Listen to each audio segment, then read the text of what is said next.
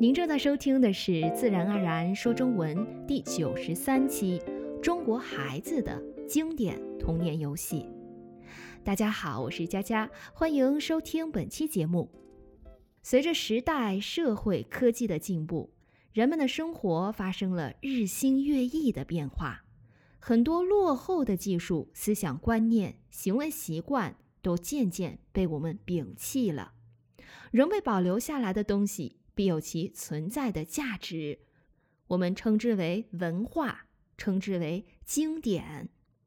今天，我们就来说说那些被世代传承下来的、经久不衰的经典童年游戏。首先要提醒参加咱募集计划的朋友们，在我们的网站 speak chinese naturally dot com，你可以下载到本期节目的完整文本及重难点释义。下面我就与大家分享十二个中国孩子的童年经典游戏。一丢手绢。旧时小朋友去幼儿园总会随身携带一块手绢，也叫手帕。它通常是用布做的，小小的、方形的。小朋友们用它来擦嘴、擦汗或擦鼻涕都很方便。爸爸妈妈怕孩子丢三落四，于是就用别针把它别在孩子的领口或胸前，每晚再给孩子换上洗晒干净的手帕，以供他第二天使用。现在随着纸巾的出现，用手绢的人越来越少了。但这个用手绢为道具的经典游戏却被传承下来。游戏的规则很简单，小朋友们手拉手围成一个大圆圈蹲下，被选出当丢手绢的那个小朋友就要拿着手绢开始在小朋友们身后绕外圈走。蹲着的小朋友开始边拍手边唱歌。丢丢丢手绢，轻轻地放在小朋友的后面，大家不要告诉他，快点快点抓住他。在歌谣唱完前，丢手绢的小朋友要尽量在不被察觉的情况下，将手绢丢在另一个小朋友的身后。被丢了手绢的小朋友发现他后，要迅速起身去追丢手绢的人。他们都只能沿着外圈跑。丢手绢的小朋友要迅速跑到被丢手绢的小朋友的位置上蹲下，即为成功。而被丢手绢的小朋友就成为下轮丢手绢的人了。若丢手绢的小朋友在蹲下前被抓住，则要到圆圈中间给大家表演一个节目，且下轮仍由他丢手绢。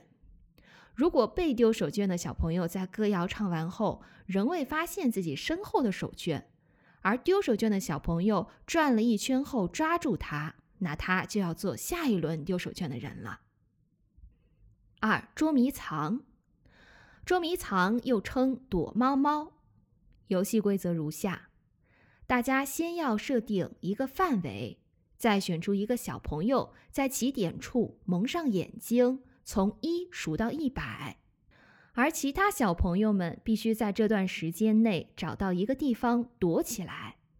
数到一百后，寻找者就可以出发去找人了。最先被找到的小朋友就成为下一轮的寻找者。没被找到的小朋友成功返回到出发点，且没被寻找者发现的人就成了最终的胜利者。三三个字，三个字是一个有趣且可以增加词汇量的游戏。在此，我推荐给咱们的听众朋友们。游戏规则如下：选出一个小朋友作为抓人的人，其他人要躲避其抓捕，只要被抓人者触碰，就算输了。躲避者可以在即将被抓住的时候喊出任何由三个字组成的词语，如棒棒糖。普通话、机器猫等，那抓人的人就不能再抓他了。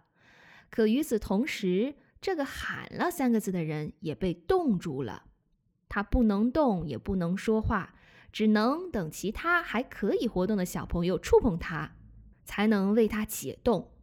抓人者在抓捕到所有躲避者，或所有躲避者都被冻住后即为获胜。四老鹰捉小鸡，老鹰捉小鸡是一个考验团队合作的游戏。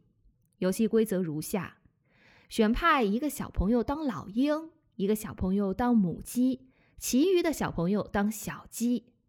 小鸡们一个接一个地拉住前一个小朋友的衣服，躲在母鸡身后。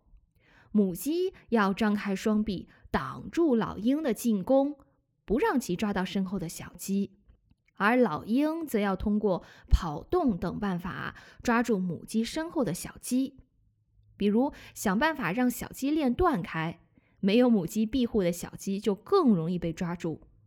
直到一定数量的小鸡被抓到，即为获胜。五老狼老狼几点了？游戏规则如下：画一条横线，扮演羊的小朋友们在横线后站成一横排，而当老狼的小朋友要站在横线前。游戏开始时，羊们与老狼要一起往前走，羊们要齐声问。老狼，老狼，几点了？老狼回答说：“一点了。”然后又问：“老狼，老狼，几点了？”老狼回答说：“两点了。”这样继续下去，直到老狼答“天黑了”或“十二点了”时，羊们就要转身向横线跑，并越过横线，极为安全。老狼则要转身追捕，但不能超过横线。在横线前，第一个被抓到的小朋友则为下一轮的老狼。六跳房子，跳房子又叫跳格子、跳飞机，参加人数不限，形式有两人轮换跳、几人轮流跳、多人分两组轮换跳等。游戏规则如下。先在地上用粉笔画出房子，有正方形、长方形，也有长方形与半圆形相结合的，也有画成飞机状的。每个格子里标上数字。玩的时候各地的规则不同，但总体来说是要把石子、沙包或瓦片投到格子内，然后单脚或双脚跳到终点。当石子、沙包或瓦片投错地点或压线时，或当跳格时脚不小心踏在线上，或将石子、沙包或瓦片踢出格外或压线，均算失败，则轮到对方跳。七拍洋画，洋画是一种质地坚硬的彩色小画片，题材多为小说、动画片中的人物。每张洋画的尺寸约为四厘米乘三厘米，一般可以通过购买、吃零食赠送或赢得他人的洋画获得。玩的时候，大家把各自相同数量的洋画放在地上，按顺序用手拍，一般用拍和吸两种方式，让洋画翻过来就算赢了。获胜者能赢得失败者的洋画。大家会比谁收集的洋画多，洋画多的人总是成为别人羡慕的对象。若能赢得对方手中一张自己梦寐以求的洋画，是能让人高兴上一天的事儿。八翻绳，翻绳又叫线翻花、翻花鼓、挑蹦蹦、结鼓等，用一根绳子结成绳套，一人以手指编成一种花样。另一人用手指接过来，翻成另一种花样，相互交替编翻，直到一方不能再编翻下去，绳子散开为止。九跳皮筋，皮筋是用橡胶制成的有弹性的细绳，长三米左右，被牵直固定后可来回踏跳，可三至五人一起玩，亦可分两组比赛。两个人先各拿一端，把皮筋放置在脚踝上抻长，或将皮筋两端绑在树上或椅子腿上，其他人轮流跳，在儿歌或音乐伴奏下按规定动作完成者为胜。中途跳错或没勾好皮筋时，就换另一人跳。我记得当时有一个很有趣的跳皮筋歌谣，是这样子的：周扒皮，皮扒周，周扒皮的老婆在杭州，杭州杭州没解放。周扒皮的老婆卖冰棒，冰棒冰棒化成了水，周扒皮的老婆变成鬼。像这样的歌谣，每一句都有一套固定的动作需要完成。当时我也会跳这个歌谣。现在动作我已经完全忘光了，但这个歌谣却记忆犹新。跳皮筋有挑、勾、踩、跨、摆、碰、绕、掏、压、踢等十余种腿部动作，同时还可组合跳出若干个花样来。一个联合动作跳二八拍，边跳边唱，非常有趣。皮筋高度从脚踝处开始，到膝盖，到腰，到胸。到肩头，到耳朵，再到头顶，然后举高、小举、大举，难度越来越大，很考验弹跳性、身体协调性和身体灵活性。十踢毽子，毽子是由羽毛或塑料条和金属钱币或金属圈做成的一种运动游戏器具。踢毽子的基本动作有盘、拐、磕、蹦四种。踢毽子比赛有单人赛和集体赛，单人赛以踢毽的次数多少判定胜负，集体赛按个人技术高低分组，以踢毽总数判定输赢。技艺高超者可连踢数千次而毽不落地。还有一种团踢，即一群人共踢一毽，当毽子落到谁面前，谁可任意选择踢法，将毽子复踢给任何人。毽子掉下即为失败。十一木头人，游戏规则如下：首先划定起点、终点。一个小朋友背对大家站在终点，叫“一二三木头人”。当他在说口令时，其他小朋友可以跑动，以尽快奔向终点。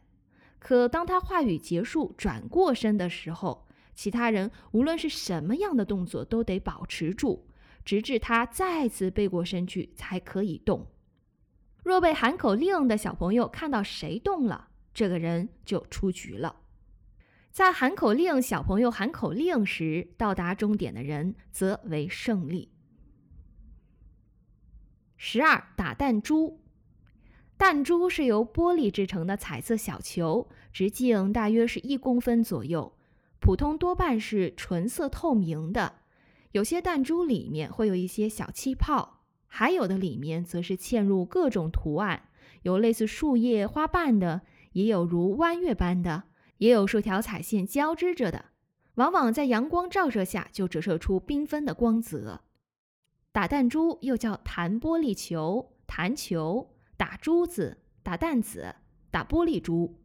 游戏规则如下：玩的人各出数枚。输者将丧失对玻璃珠的所有权。玩法通常是出缸或打老虎洞，在地上画线为界，谁的玻璃珠被打出去就输，叫出缸；或在地上挖五个小圆洞，谁先打完五个洞就变老虎，然后打着谁就把谁的玻璃珠吃掉，这叫打老虎洞。和洋画一样，大家也会。互相攀比，谁的弹珠多，谁的弹珠较为稀有。在准备这期节目的时候，勾起了不少我童年的美好回忆，无忧无虑，和小伙伴们放声大笑，尽情追逐的童年一去不复返。但只要我们愿意返璞归真，就一定能找回天真无邪的纯粹的快乐。说到这儿，本期节目也即将结束了。相信不少游戏在你们国家也有类似的吧？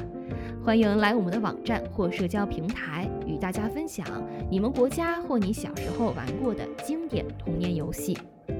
最后提醒，想参加木吉二专享节目《畅所欲言》六月份节目录制的朋友们，别忘了截止日期是六月二十四日，也就是下周五。